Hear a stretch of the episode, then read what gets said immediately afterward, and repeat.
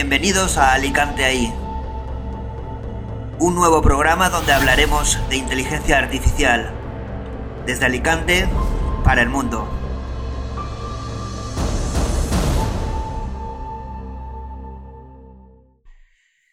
Vale, pues volvemos. Eh, y nos hacen eh, algunas preguntas. Eh, la gente que está que está viéndonos por, por el directo. Nos pregunta Pablo, que además está, trabaja en ello, eh, creo que sería parte del futuro del diagnóstico médico la inteligencia artificial. ¿Cómo lo ves tú? Pues sí, realmente eh, el tema médico, eh, como es la tercera parte además, voy a empezar ya a soltarme y a decir ahí cosas más disruptivas. En el tema de la salud, el Smart Health, el concepto de Smart Health, voy a saludar a Jordo Jopo. Vale el concepto de salud va a cambiar radicalmente. Actualmente está monopolizado por grandes corporaciones, administración pública, salud pública, salud privada, pero el concepto de salud no recae en el protagonista que es la persona. Es decir, ¿quién tiene la información? Yo, por ejemplo, ¿puedo tener alguna información de mi historial de salud? De forma rápida, transparente, en mi móvil. Eh, no. Entonces, eh, un planteamiento que existe actualmente es aplicar la inteligencia artificial a la, medicina tradicional, en detección de cáncer, en detección de incluso enfermedades mentales, un montón, de, un montón de, problemas se puede aplicar la inteligencia artificial para prevenir, para diagnosticar, etc. Pero quien tiene la información va a ser siempre el médico. El planteamiento de Smart Health es siempre mm, más la que yo pienso, pero hay una tendencia muy clara en el mundo, es la información la tiene que tener el paciente. Y es el médico el que tiene que ayudar al paciente en su tratamiento. Es un profesional. Pero la información la tiene que tener eh, el paciente siempre. Y más cuando hay varios agentes. Entonces, eh, en este tipo de humanos digitales, no dejarían de ser como un interface para que lo que es la medicina sea algo más cercano y pudiéramos tener como un médico que tuviésemos como esa medicina smart que pudiera asistirnos, recoger toda nuestra información que es nuestra y darnos como un tratamiento preventivo. Esto ya se está haciendo, pero se choca mucho con los problemas de acceso a la información, etcétera, etcétera, etcétera. Mira, yo voy a poner un caso en este tema que es el siguiente. Por ejemplo, en el tema de la interacción de humanos digitales, un truco entre comillas, y ya más si tocamos el tema de salud, sería saber la información genética de la persona. Vale, esto cuando me acuerdo que lo comenté porque me hicieron una entrevista en información, bueno, causó un poco de pavor porque, claro, la información genética es súper crítica, es lo que condiciona más, una de las cosas que condiciona más la salud, si no la que más. Claro, seguramente no estemos preparados porque eh, te pueden decir eh, mucha información que te pueda alarmar. Pero si yo quiero tener la información, ¿por qué no la puedo tener? ¿Por qué el sistema sanitario considera que la utilización de la información genética aplicada en un sistema de inteligencia artificial, un sistema inteligente, es algo alarmante? Muy sencillo, porque pierden el control. Porque en el momento en que yo tenga más información de mí mismo que ellos y además tenga un sistema inteligente preventivo, pues quizá dejen de haber hospitales y tantas eh, empresas que fabriquen medicamentos porque el sistema sanitario necesita enfermos. Y si no lo sabe porque hay una buena prevención y más si hay una inteligencia artificial personalizada dependiente de ti, pues no te quiero contar. La explicación del diagnóstico médico basado en información mediante hologramas al paciente sería increíble y se ganaría velocidad ante el paciente.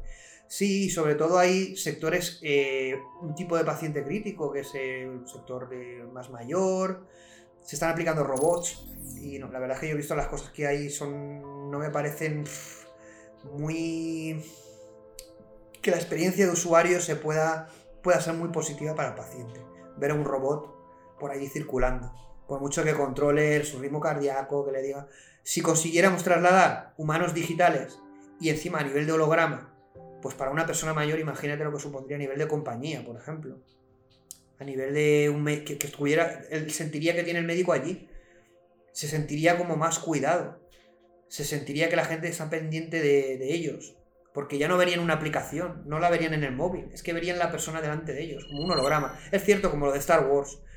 La tecnología de, holograma no está tan avanzada para, ahora mismo para eso, pero avanzará, porque hay una tecnología que es la realidad aumentada y ahí también habrá una fusión, es decir, entre lo que será la... A ver, aquí es que hay, hay como varias tecnologías, ¿vale? Aquí yo tengo mi propia opinión. A ver, está la tecnología holográfica, que es que generas un holograma a través de luz, etcétera, etcétera, etcétera, ¿vale? Esa sería una tecnología. Otra tecnología sería el que si nos van a poner algo en el cerebro, que es el nuevo interface. El nuevo interface va a ser el cerebro, van a hacer eh, un interface con el cerebro. Como dice Elon Musk, Neuralink, eh, van a poder mm, gestionar, generar imágenes en nuestro cerebro. De tal manera que no hace falta un holograma, es que tú vas a ver mm, una realidad ahí. Porque ya están decodificando eso para poder decodificar, meter el input y el output y controlarlo y programarlo. Y eso, eso sí que está más, eso está súper cerca. Eso está muy cerca. Y ahí están investigando a saco. Para realmente el, siguiente interface no es la lentilla que nos permita ver gráficos, que puede ser que, tenga su fase. El siguiente paso después del móvil va a ser la interacción con el cerebro directamente. Y además, ya te digo, grandes empresas como Neuralink. Entonces, ¿qué quiere decir esto? Que todo el tema holográfico va a llegar antes de lo que parece. Porque si podemos tener una interface con el cerebro no intrusiva, es decir, que no requiera operación, imagínate que tú veas eh, el humano digital como si fuera real. La única, la única, el único problema es que no lo podrías tocar, pero cuidado con esto. No podrías tocarlo, pero podrías sentir que lo tocas. Esto es jodido, esto es difícil de entender, pero... Porque al final puedes engañar al cerebro ahí hay un mundo, eso es un mundo sí que es muy disruptivo y bueno, las alertas sanitarias y de todo tipo son como, oh, esto, mm, ¿qué vais a hacer? Claro, porque al final van a perder mucho control. También es verdad que van a meter mano a lo que es más delicado en el, hombre, que es la, máquina más compleja que existe en el universo, es nuestro cerebro. Claro, si no se aclaran con un sistema operativo, con un ordenador o con un tablet o con un teléfono, imagínate meter mano al ordenador más complejo que es el cerebro humano. Pero está claro, independientemente de eso, a corto plazo lo que vas a ver es eh, robots, pantallas con humanos digitales, con comportamientos humanos, interacción humana. Y en el tema de la salud inteligente es uno de los campos brutales. En los propios escenarios hospitales, etcétera, pero también para diagnóstico. Hay una empresa que vi el otro día que me pasaron. Yo no me la. Mm, tengo que investigar más. Y es que a través de imágenes sin ningún tipo de wearable, es decir, solo a través de imágenes era capaz de detectarte enfermedades a saco e incluso analizar el ritmo cardíaco a través de imágenes de vídeo. Es decir, puedes saber mi pulso cardíaco solo con las imágenes. Seguramente sepan trastornos mentales, claro, por no sé, por un montón de cosas pueden ir midiendo y a través de vídeo, exclusivamente a través de vídeo y teléfono, podían hacer un diagnóstico previo con una efectividad brutal. Todo a través de algoritmos de inteligencia artificial una empresa francesa, me pasaron el link, pero no investigué mucho, me pareció aquello como... no sé, es decir, porque si, a ver, si se está criticando mucho el nivel de salud, todo el tema de wearables, por la precisión que puedan tener, porque al final es... Ya está uniendo el pago en comercios mediante la palma de la mano sin terminar de chips en implant. Bueno, el tema de los pagos, por ejemplo, cuando vayamos a un humano digital, el tema del pago será... No, no hará falta ni el móvil ni, directamente habrá un reconocimiento facial, un reconocimiento automático de expresión, de voz, es decir, habrán como varias mediciones biométricas, de tal manera que tú haces una reserva en un restaurante a través de un humano digital y no vas a tener que pagar ni con la tarjeta de crédito directamente, si en el sistema tú tienes tu tarjeta de crédito, ellos ya saben que eres tú. Y entonces eh, cuando das la autorización, automáticamente ya estás validando el proceso de compra. Lo quiero, ya está comprado. Cargan tu tarjeta y ya está. Eso, eso va a ser automático. Ni chips ni nada. Automáticamente va a ser autogestionado. Es ahora mismo no lo hacen porque es como que todos los procesos de pago están como supervisados. Pero va a llegar un momento que no. Tú entrarás a una cafetería, saldrás y cuando salgas, como el supermercado de Amazon, ya te cargarán directamente el dinero. Va a ser todo muy automatizado. El problema de todo esto es que las grandes corporaciones pasa igual que lo de los humanos digitales para mí, sea una realidad o no a corto plazo, con perdón de la palabra, tener muchos huevos para tener este enfoque y en una feria internacional decirlo y ponerlo encima de la mesa. Podéis tener un humano digital como amigo. Bueno, es que eso es súper disruptivo. Es disruptivo porque la gente yo creo que no está preparada para ese concepto. Entonces es disruptivo. ¿Quiere decir que no va a triunfar? No sé si triunfará a corto plazo, pero es algo que, que sucederá. Es decir, tendremos sistemas híbridos, humanos híbridos, digitales. Tendremos en nuestra cabeza una hibridación con la inteligencia artificial, seguro. Claro, todo esto genera unas alarmas brutales, pero ¿por qué? No hay... A ver, si ahora tengo una interacción con el móvil, ¿cuál va a ser el problema de que yo tenga una interacción con una inteligencia artificial pero en vez de hacerlo a través de algo, de una interacción física, que sea una interacción biológica. ¿Cuál es el problema? La seguridad de que eso funcione bien, claro, que cuando sea seguro. Están, están en esa línea, porque al final eh, vamos hacia ahí. Lo bueno que tiene todo esto es que este avance ya no es que solo sea un avance funcional, sino es un avance que repercute en cuestionarnos qué es lo que somos realmente, lo que os he dicho, y hacia dónde queremos cuál es nuestro futuro, definir nuestro futuro. Estamos en un punto, la inteligencia artificial es una tecnología tan disruptiva que permite redefinir lo que es el ser humano que em, tenemos una responsabilidad brutal sobre esto.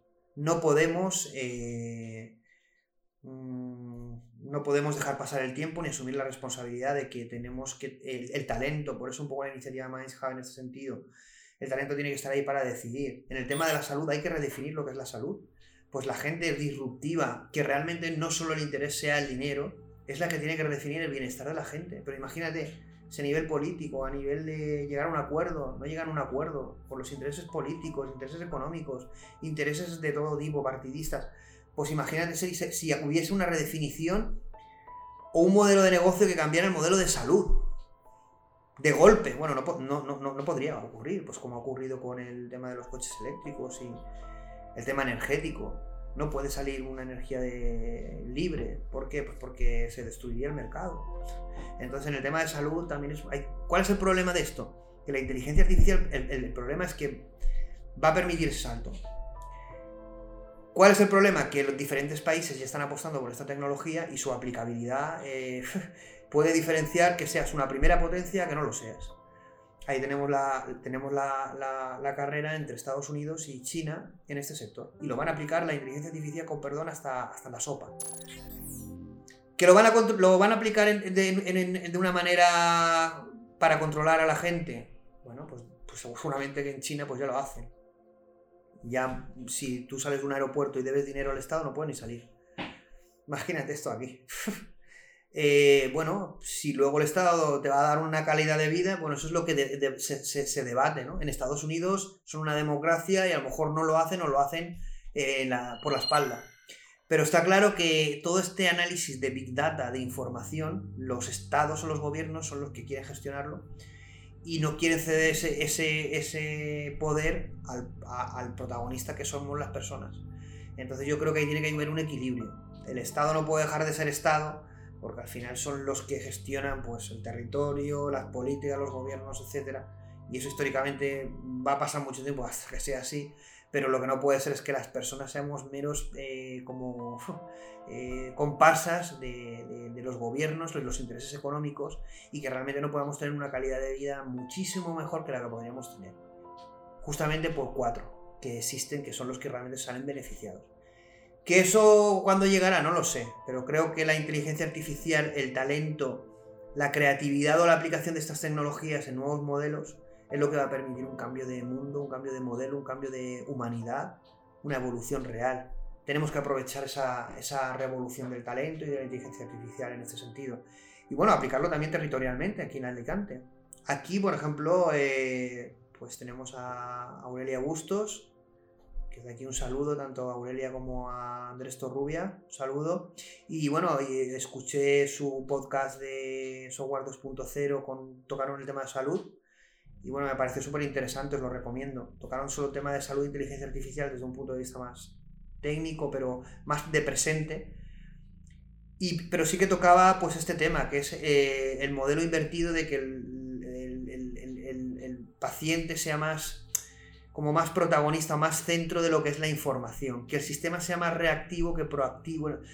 Que no sea reactivo, que sea más proactivo, que haya inteligencia artificial como supervisando todo eso. Pero claro, entonces la salud, en vez de ser algo como que tú te pones enfermo y vas al médico, sería algo que no mm, habría muchos menos enfermos. Entonces, si hay muchos menos enfermos, quizá el modelo de negocio, que es que hayan enfermos, no, no interesa. En el tema de los problemas de salud, hay un, tema que a mí me encanta, que es el, del libro que antes os he enseñado, que es la, eh, la, aplicación de inteligencia artificial en la detección y prevención de, de enfermedades de salud mental. Porque es uno de los problemas. Uno de los problemas es que, pero cuidado, eh, en, en, el mundo occidental y en empresas y en entornos de alta productividad. Es decir, la gente se bloquea, se desmotiva y tienes ingenieros que no, que no, que no quieren hacer nada, que no, no, no quieren seguir viviendo o, se encuentran desmotivados, depresiones, desmotivaciones. Entonces tenemos un problema de humanidad, de gestión de nuestra psique, de nuestra mente, de nuestra alma. Y todo eso se puede solucionar con una salud enfocada a la vida de las personas y a la prevención. El problema es quién controla esa inteligencia artificial que cuida de nosotros. Bueno, ese es el problema. Porque al final si vamos a sustituir un poder por otro. Pero está claro que los humanos digitales en el entorno de salud, pues fundamental. Fundamental porque yo, a ver, no lo sé, pero vamos a un mundo cada vez menos humano, más deshumanizado, ¿no? Eh, menos empático. Yo lo he visto en los hospitales, cuando, a ver, hay de todo, ahí te puedes encontrar cualquier cosa, pero la atención hoy en día al público, unas carencias brutales. La gente no empatiza, no empatiza. Eh, entonces, en atención al cliente exactamente igual. Tienes robots detrás y son personas. Pues casi prefiero un humano digital. Yo es que preferiría que me, un call center que fuera un humano digital y que fuera más empático. No sé, eh, si consiguen eso y encima es automático, bueno, habrá una transformación ahí también de, de empleo, de trabajos, etcétera. Habrá un una lo, lo, lo, lo, crítico de todo esto es que para llevar a cabo esta transformación hace falta eh, visión, ganas, focalización, pero también talento que no existe. Es decir, vamos a ver, para llevar a cabo esta revolución hace falta mucha gente, muchos ingenieros, mucho talento. Y nosotros estamos a 20 años, 20 años retrasados. Eh, en otros países están formando inteligencia artificial y, bueno, leí una, una estadística, ¿no? De, de, startups de inteligencia artificial en, en, en, aproximadamente. En el Reino Unido eran 1.200 o 1.400 y en España habían 30. es decir, mm, esto a la larga nos deja fuera. Yo me acuerdo una frase que, no sé, eh, si no reaccionamos, que íbamos a ser como como el valle turístico. Europa iba a ser como, no sé, como el valle turístico de, China, ¿no? Porque China está a otro nivel. Y en inteligencia artificial han apostado al mil por mil, desde pequeños están formándolos. Entonces, eso es un ejército de gente con capacidades. Que comparada con nuestra gente, pues no, no, no, pueden hacer nada. Porque saben matemáticas, inteligencia artificial, saben computación, tienen recursos, apoyo del gobierno. Claro, esto ¿Se podría utilizar esta ahí con fines de guerras comerciales? Las actuales guerras son económicas. Sí, seguro. A ver, eh, no es que se utilice, no, es que se podría, es que ya se está utilizando. Bueno, ahí tenemos los casos de Snowden y del, del otro que no me acuerdo. Snowden y cuál es el otro. Asrag, es que no me acuerdo. Bueno, hay dos casos, pero el de Snowden es, es vamos a ver, el sistema DARPA. Es decir, el, el Cambridge Analytica lo único que ha destapado es que, bueno, y hay muchos casos y noticias que se puede consultar por, por, por Google. Es decir, los gobiernos accediendo a la base de datos de Microsoft, de Google, a saco. A saco. Todo eso da una cantidad de información brutal, pero da igual. Si sale una noticia que Google da información al gobierno, Google realmente tiene un fallo de seguridad y ha permitido leer sus Gmails, bueno, es Google. Tú no te vas a quitar el Android. Esto le pasa a una pequeña empresa, sale una pequeña fuga, la lapida. Se hace, seguro. Eh, si se puede hacer y hay poder y dinero y el mundo se mueve por esos valores actualmente, por desgracia, se hace seguro. No va a hacer China, no va a utilizar China su Big Data para tener estrategias comerciales.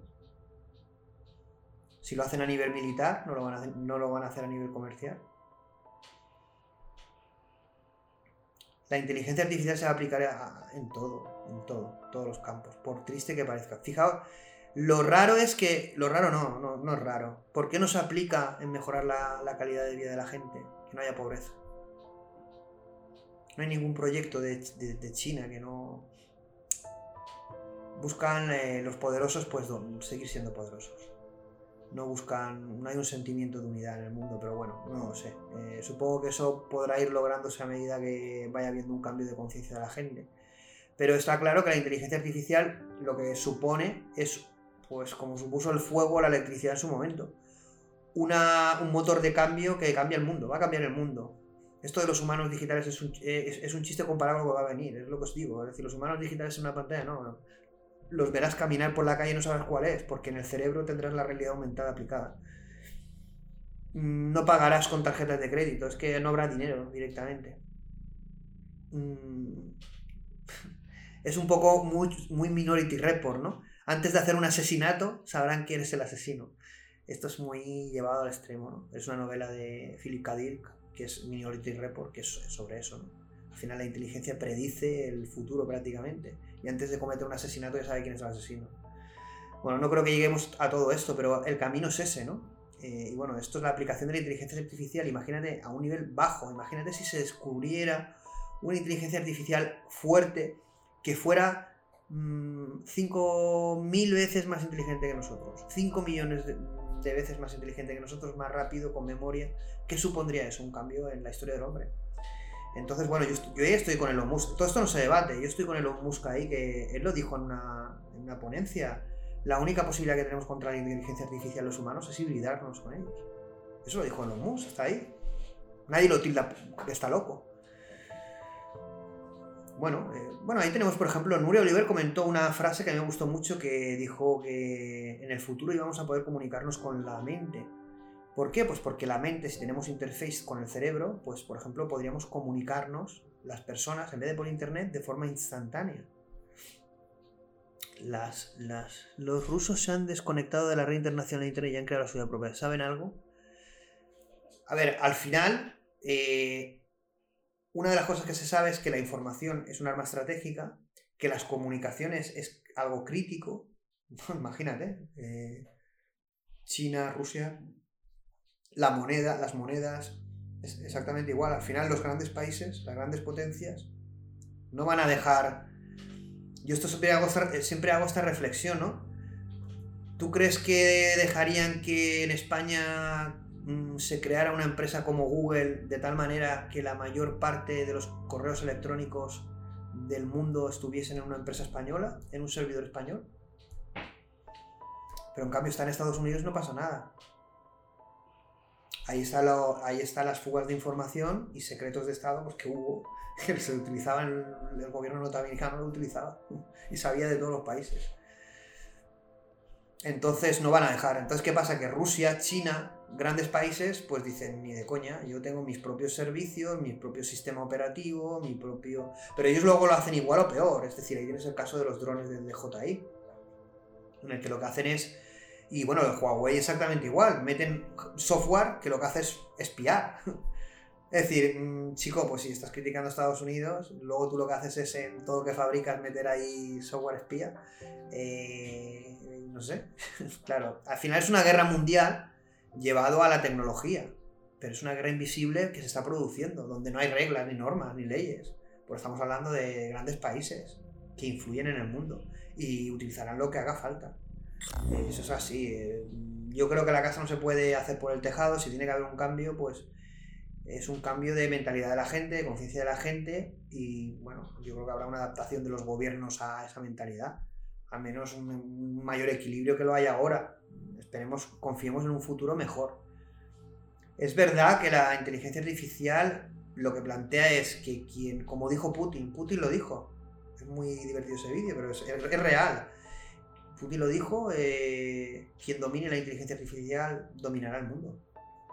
¿Qué pasaría si se descubriera una inteligencia artificial general que fuera mucho más potente que la humana y estuviera en manos de un país? Claro, esa es la guerra de la inteligencia artificial. El resto van a ser comparsas.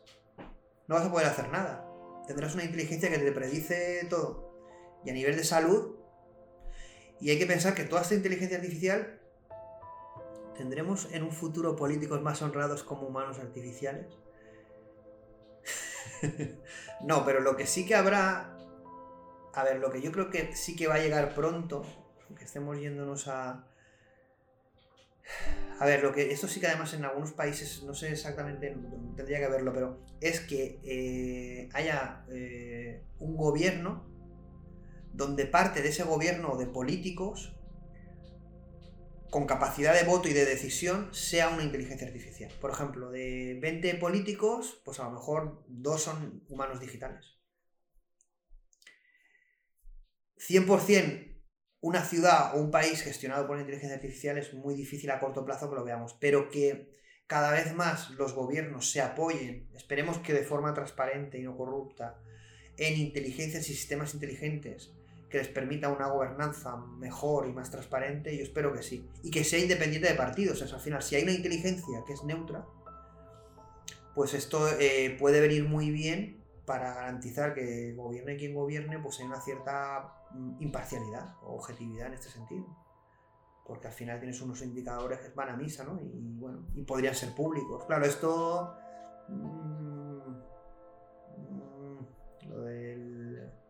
Gobierno está complicado. Los políticos no saben ahora mismo, eh, sí, todos quieren subirse al carro de la inteligencia artificial, porque es una moda, porque les da la fotografía, pero no saben ahora mismo, bueno, a ver, nosotros aquí en la comunidad valenciana, pues Timo Puig está haciendo todo el tema de la estrategia de inteligencia artificial y me parece súper bien, junto con Uri Oliver, y están haciendo mucho, porque es verdad que podrían no hacer nada y la verdad es que ya es muchísimo agradecer que se establezcan estrategias aquí en Alicante, es un boom y la verdad es que, joder, podemos pedir más, pero está haciéndose muchísimo y está involucrándose mucho el, sector, eh, la administración pública y los políticos, ¿vale? En este caso la Generalidad, por todo el tema del distrito digital, etc. Pero es verdad que, bueno, eh, no se sabe exactamente, ni tenemos la capacidad, porque no somos un gran país, ni tenemos tampoco, no sabemos exactamente qué tipo de estrategia, si nacional, provincial, entonces no se sabe muy bien qué hacer, pero se están haciendo cosas al final, eh, a ver, se está haciendo mucho más de lo que, vamos, no podríamos imaginar. Y encima en Alicante. Pero es lo que hablamos, la patata caliente está en los políticos y en la sociedad. Yo creo que más que los políticos que también en la sociedad. Y esto, por eso el, trasladar este tipo de programas, eh, difundirlos para que la gente sepa de qué va, pues, para que sepa que son los humanos digitales y lo que van a suponer, y bueno, y el ir conectando y ir aprendiendo cosas. Es verdad que no toco la parte técnica, pero bueno, la tocaré en otros programas o en otro episodio lo toco. Pero, pero es verdad que lo que es importante es difundir todo este tipo de cosas al gran público para que haya una conciencia de, esto, de que la inteligencia artificial no la, vamos a poder frenar, no vamos a poder hacer un mundo sin ello. Porque ya está haciéndose ese mundo. Entonces, eh, tenemos que participar del diseño del futuro. Y ahí mm, yo he dado un paso adelante con este tipo de programas, con la iniciativa del Minds Hub y mucha más gente. Mucha más gente que, que yo creo que, que, sabe que es un momento único y que tenemos que aprovechar la oportunidad en positivo. Que tenemos una responsabilidad. Estamos todos aquí de paso, aunque en un futuro vamos a inmortales, como uno de los programas que tocamos. Pero mientras seamos mortales, y estemos de paso, eh, tenemos una responsabilidad de hacer este mundo mejor para nosotros y para los que vengan después. Y bueno, y la inteligencia artificial es una oportunidad. Se podrá utilizar en, en sentido negativo, pero siempre habrá gente que lo utilice en sentido positivo. Y ahí estaremos, ya estamos ahí un poco en la lucha. Y los políticos, pues bueno, intentaremos que la cosa mejore. No sé. Intentaremos dar ejemplo. Y ya está. Y ahí cada uno que haga lo que pueda. Al final, eh, ¿Qué más? Más preguntas, ¿sabéis? Eh, bueno, casi hemos centrado esta parte. Esta parte la quería centrar más en el tema más filosófico que... Pero bueno, realmente voy a ver el tiempo. Son 28 minutos, casi que no hemos podido ver la parte filosófica. No sé si hacer otra parte, pero como es bastante tarde, yo creo que lo, vamos a dejar aquí. Quizá otro día hagamos más partes sobre esto. Básicamente lo que quería comentar, pero no, voy a profundizar, es... Eh, pues realmente eh, todo el tema de inteligencia artificial, eh, ¿de dónde viene? ¿Por qué nos toca tanto la fibra en este sentido? Yo creo que la inteligencia artificial nos hace poderosos y a la, vez, vulnerables. nos hace soñar y a la vez nos hace aterrizar. Y yo creo que nos hace, sobre todo, reflexionar cuál queremos que sea nuestro futuro. Y que estamos, eh, de alguna manera, bueno, se ha incorporado Niki. Hola, ¿qué tal? Ya estamos acabando, pero bueno, puedes verlo grabado.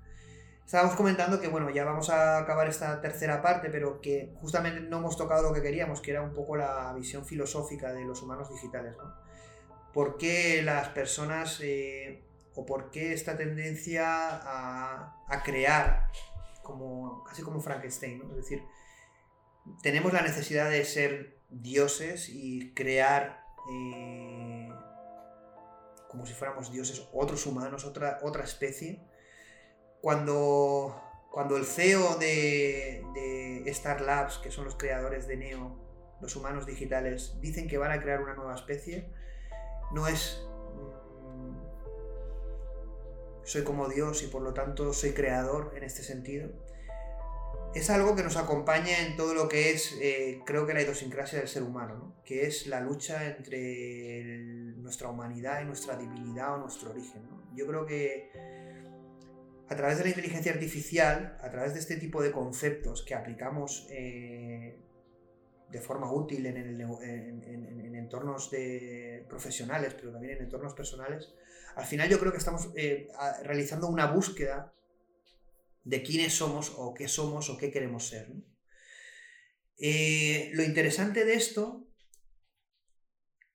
es que eh, por ejemplo, se aborda todo esto desde un punto de vista científico, es decir, la inteligencia artificial es ciencia, todo lo que la rodea, neurociencia, psicología, biotecnología, eh, programación, matemáticas, estadística, es ciencia.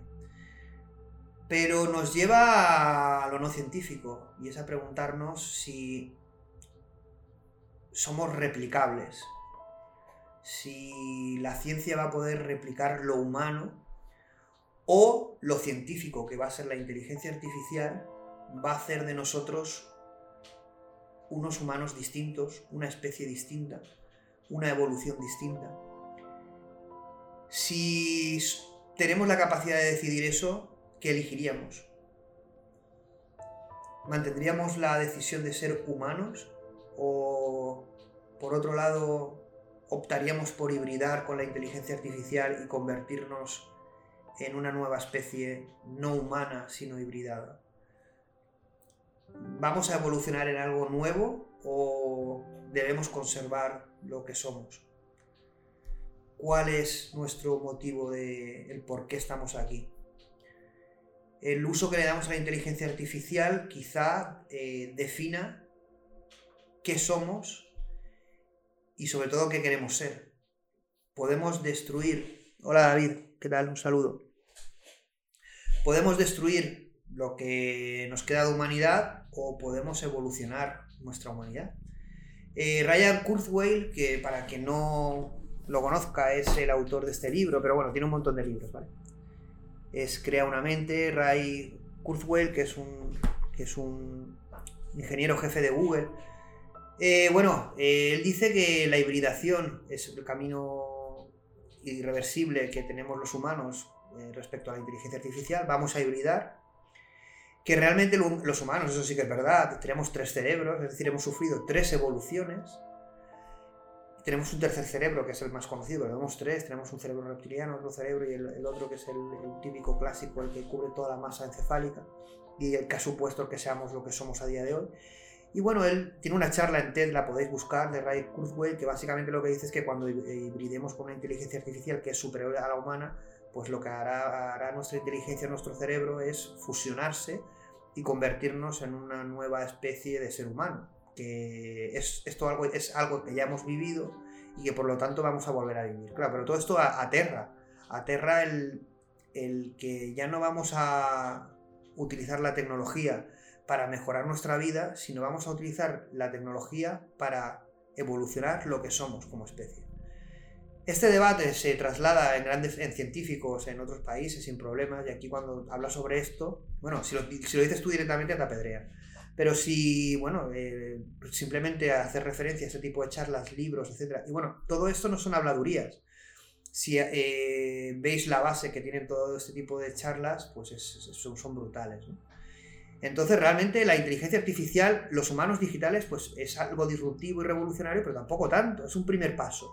Lo disruptivo en este sentido ha sido que esta empresa de, de Star Labs de Samsung, ¿de acuerdo? Bueno, es una empresa independiente, pero está financiada por Samsung, haya dado este paso y haya dicho, los neones, los humanos digitales, bueno, ellos le llaman humanos artificiales, son una nueva especie que hemos creado nosotros.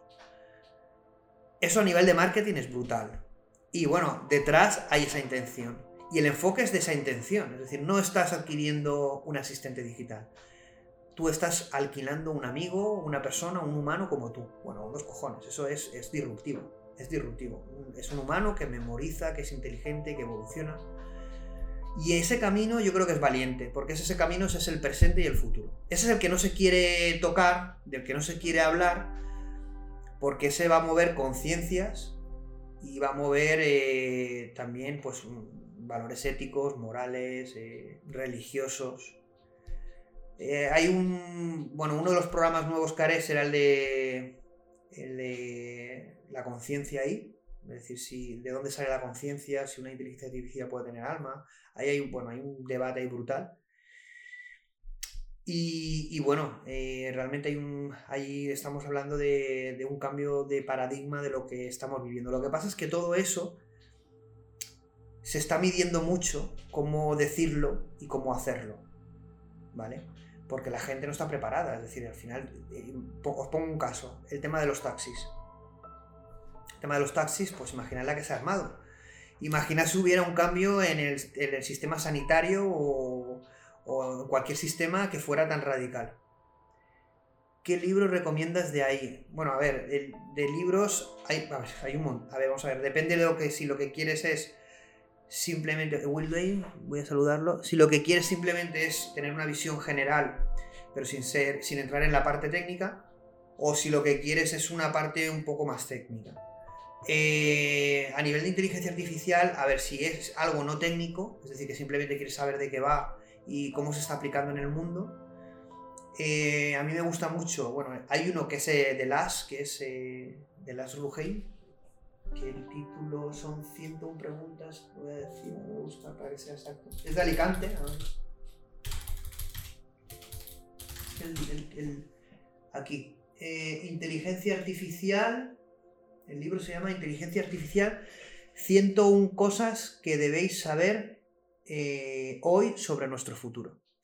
Ese es el libro de inteligencia artificial de Las Rougiane. Bueno, eh, fue número uno en Amazon y aquí en España. Y es a nivel divulgativo, es muy sencillito y para introducirse súper básico y trata todos los temas y está muy bien.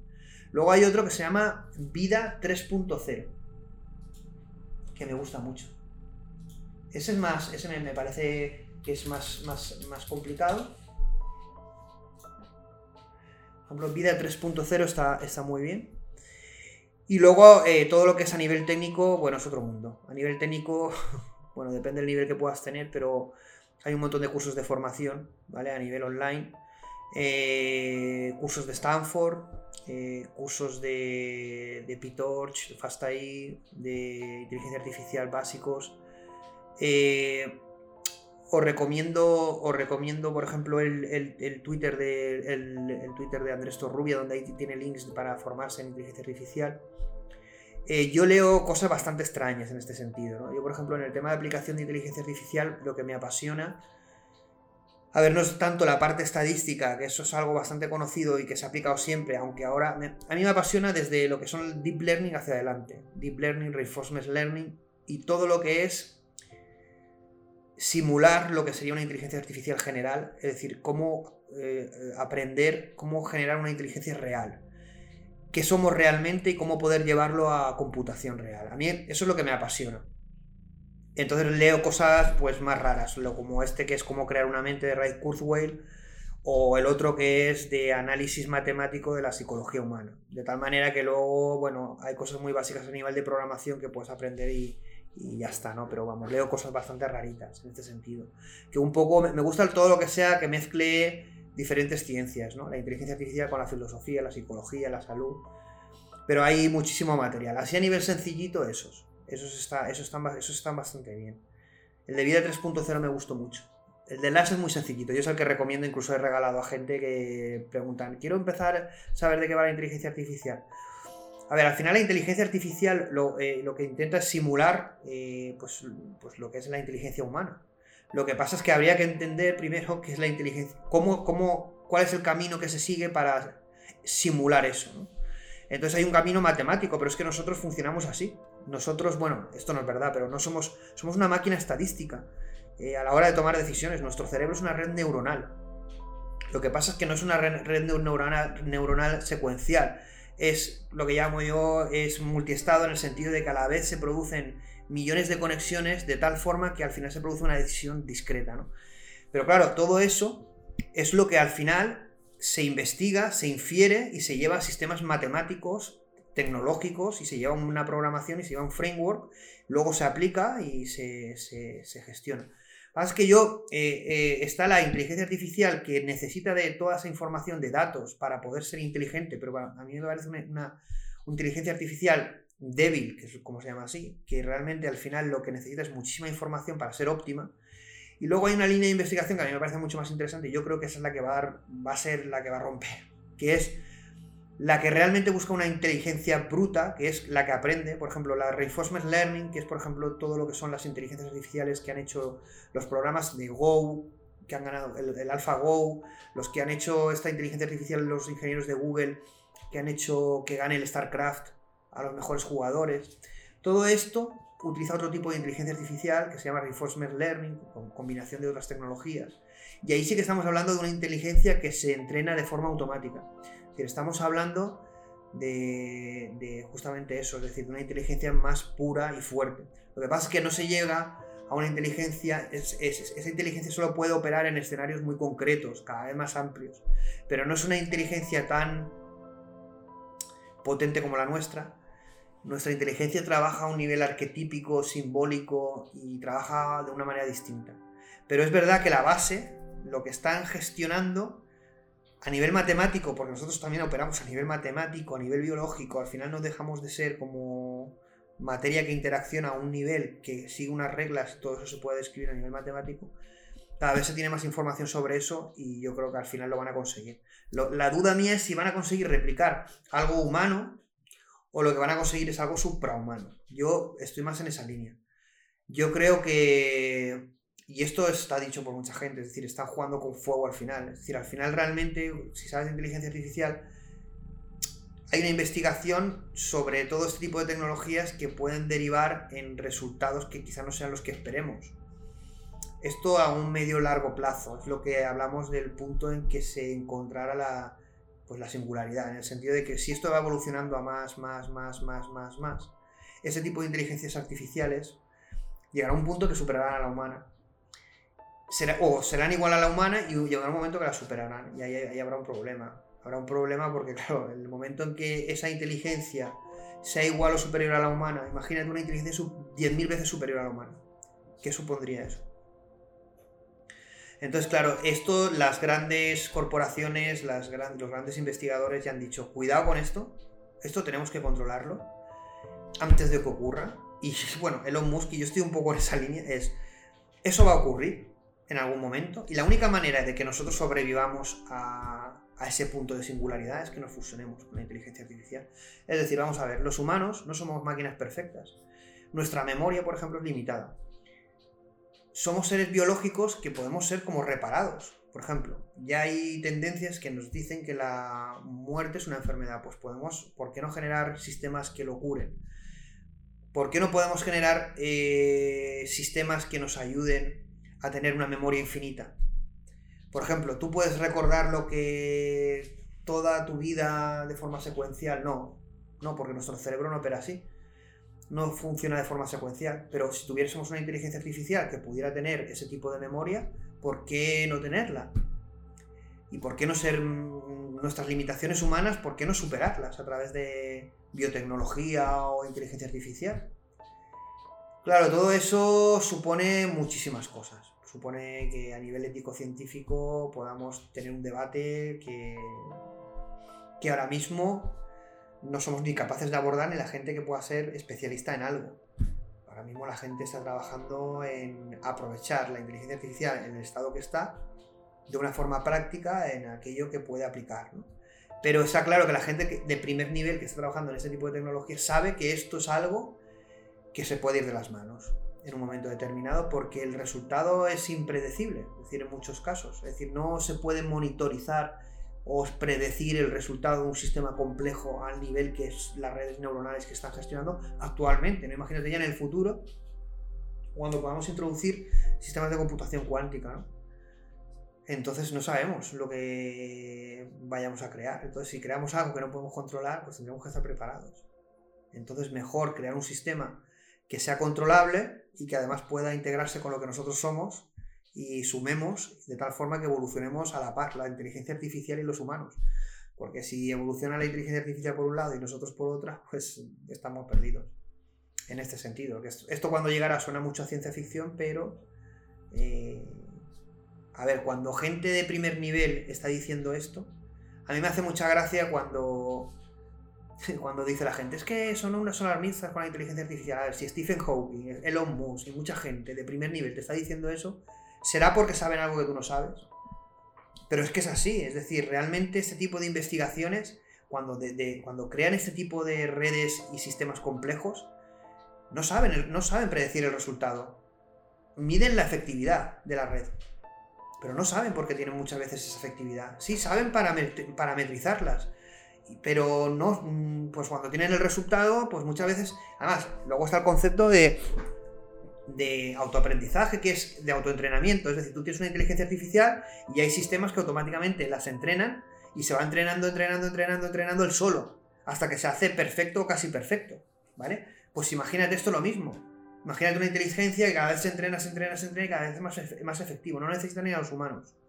Pues estos sistemas ya están estudiándose sobre ellos. A ver, estos sistemas es, son eh, un desarrollo a partir de lo que investigamos, viendo en nuestro cerebro, la realidad, conociendo cada vez más a nivel de física, de química. Es decir, realmente todo esto es que no, es que haya un, informático, un programador de inteligencia artificial que se lo inventa.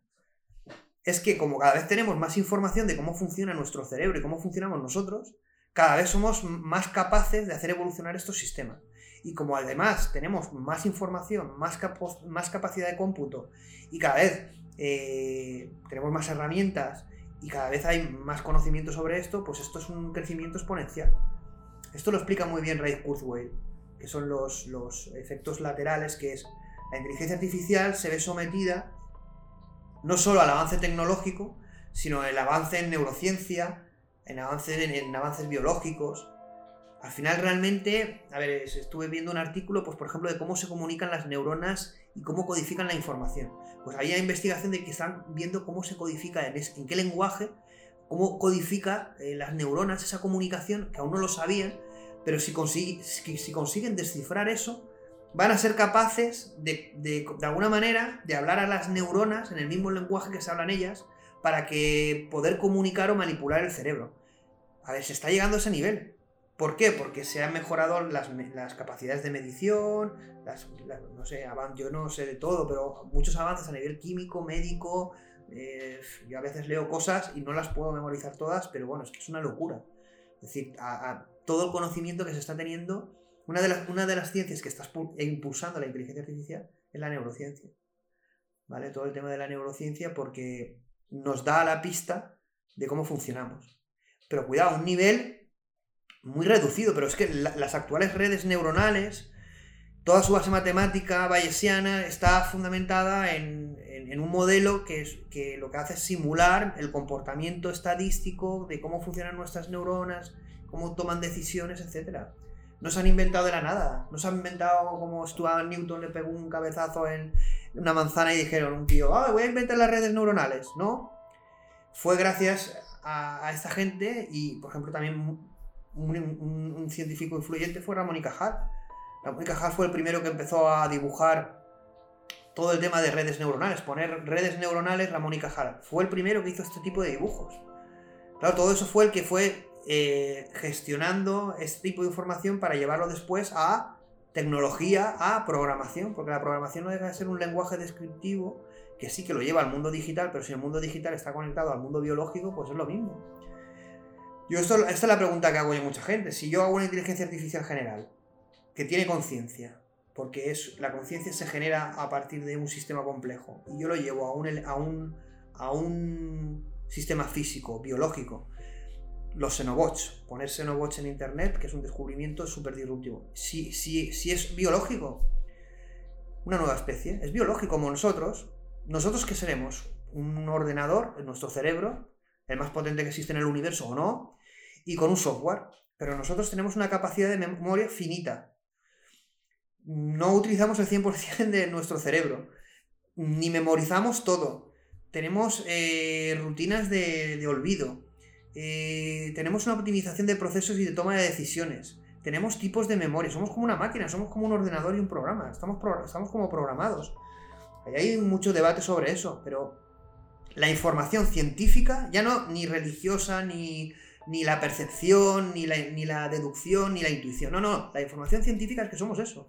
Somos una máquina cableada que, con una programación. Una CPU con un software. Lo que pasa es que nuestra capacidad de cálculo, nuestro cerebro es una pasada. Es una pasada.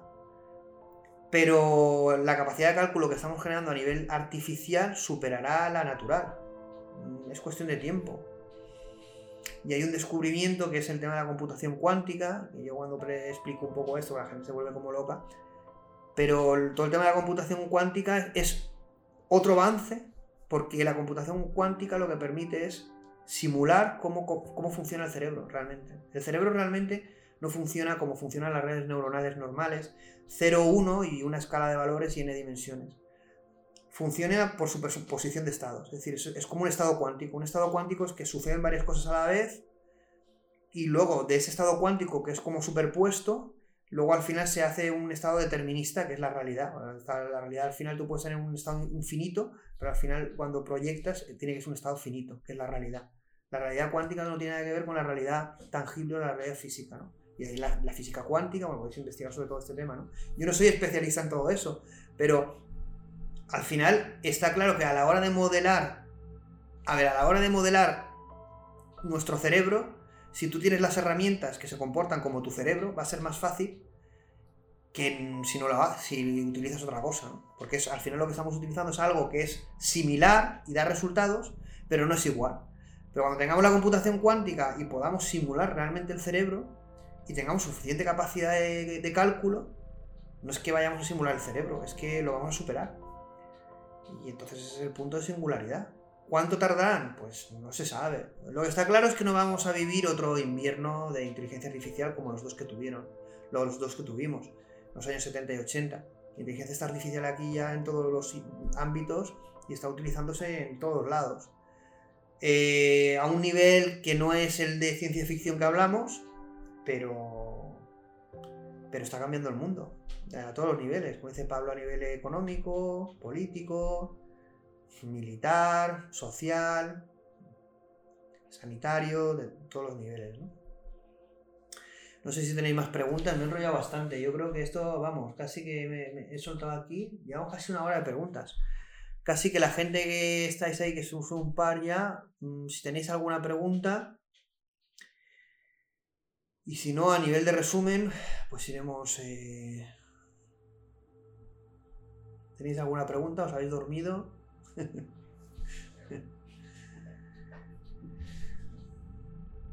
bueno, si no tenéis más preguntas, eh, realmente eh, hemos hecho tres partes. Esta ha sido más extensa, casi una hora. Llevamos eh, estas, realmente esta parte de humanos digitales la, la, he hecho yo solo, pero vamos a tener. Ah, seguís ahí. ¿Tenéis alguna pregunta para acabar? Tengo 5 minutos, 10, os doy, no más. Ya son las 12. Las 12, sí. Ya no he cenado. ¿Alguna pregunta así para acabar? Pero bueno, realmente lo que quería deciros mientras pensáis la pregunta es que, eh, bueno, este es un primer capítulo. Eh, aún me quedan como un par míos, pero inicialmente voy a hacer esto porque eh, estos tres, que hemos hecho tres, al final casi son dos horas. Pero luego hay dos, eh, episodios más mínimo que vamos a hacer. Eh, uno con los responsables de, seguramente, de, Voice Humans, que son una empresa española de, que trabajan con humanos digitales. Es pionera en España, creo que están ellos prácticamente. Yo supongo que saldrán más empresas, pero la verdad es que ellos son pioneros, lo, lo hacen francamente bien, son una gente estupenda. Podéis visitar su página voicehumans.com. Y yo creo que tendremos una entrevista con Javier, eh, que es su CEO, y también con la parte técnica de ellos. Y haremos una entrevista, debate, porque bueno, será un poco más concreto de una empresa que está haciendo humanos digitales en España. Eh, es verdad que las empresas que han trabajado o que trabajaban ya en humanos digitales cuando han visto lo de Samsung, los neos, la verdad que pienso como ellos, hay mucha parte que es eh, fake, es vídeo, es, no, es, no es tecnología real. Pero es verdad que el, desarrollo que están intentando hacer es ese y yo creo que lo conseguirán. Entonces, esto lo que obliga es a, ponerse las, las pilas todas las empresas. Al final es un sector muy potente, el de humanos digitales, que va a poder aplicarse en muchísimos sectores. Y tenemos una empresa española que lo hace. Y ahí también existe una oportunidad de que podamos colaborar, porque tanto de MindHub como Visofi, sabéis, hay un proyecto de, de Mind ahí de cómo llevar toda la parte de análisis de la personalidad o de la psicología, pero inicialmente ya lo en primera fase para hacerlo pequeñito sería un análisis de personalidad a partir de contenido de redes sociales, de tal manera que pudiéramos parametrizar estos humanos digitales. Faltan 1.50 y se dice que quedan dos minutos. Venga, pues eh, van a haber más capítulos, este podcast luego lo maquetaré con su música, sus cortes y intentaré que, bueno, esté todo. Pero bueno, con su música y con sus historias quedará bastante chulo. Agradezco a la gente que hayáis estado, eh, más por el Instagram y las horas que son. Y espero que os haya parecido interesante. Y bueno, eh, este podcast se puede publicar en, las diferentes plataformas de podcast. Eh, o lo anunciaré en redes sociales, en el Instagram. Gracias a todos. Cualquier cosa estamos en contacto y, nos seguimos viendo y hablando. Un saludo. Hasta luego.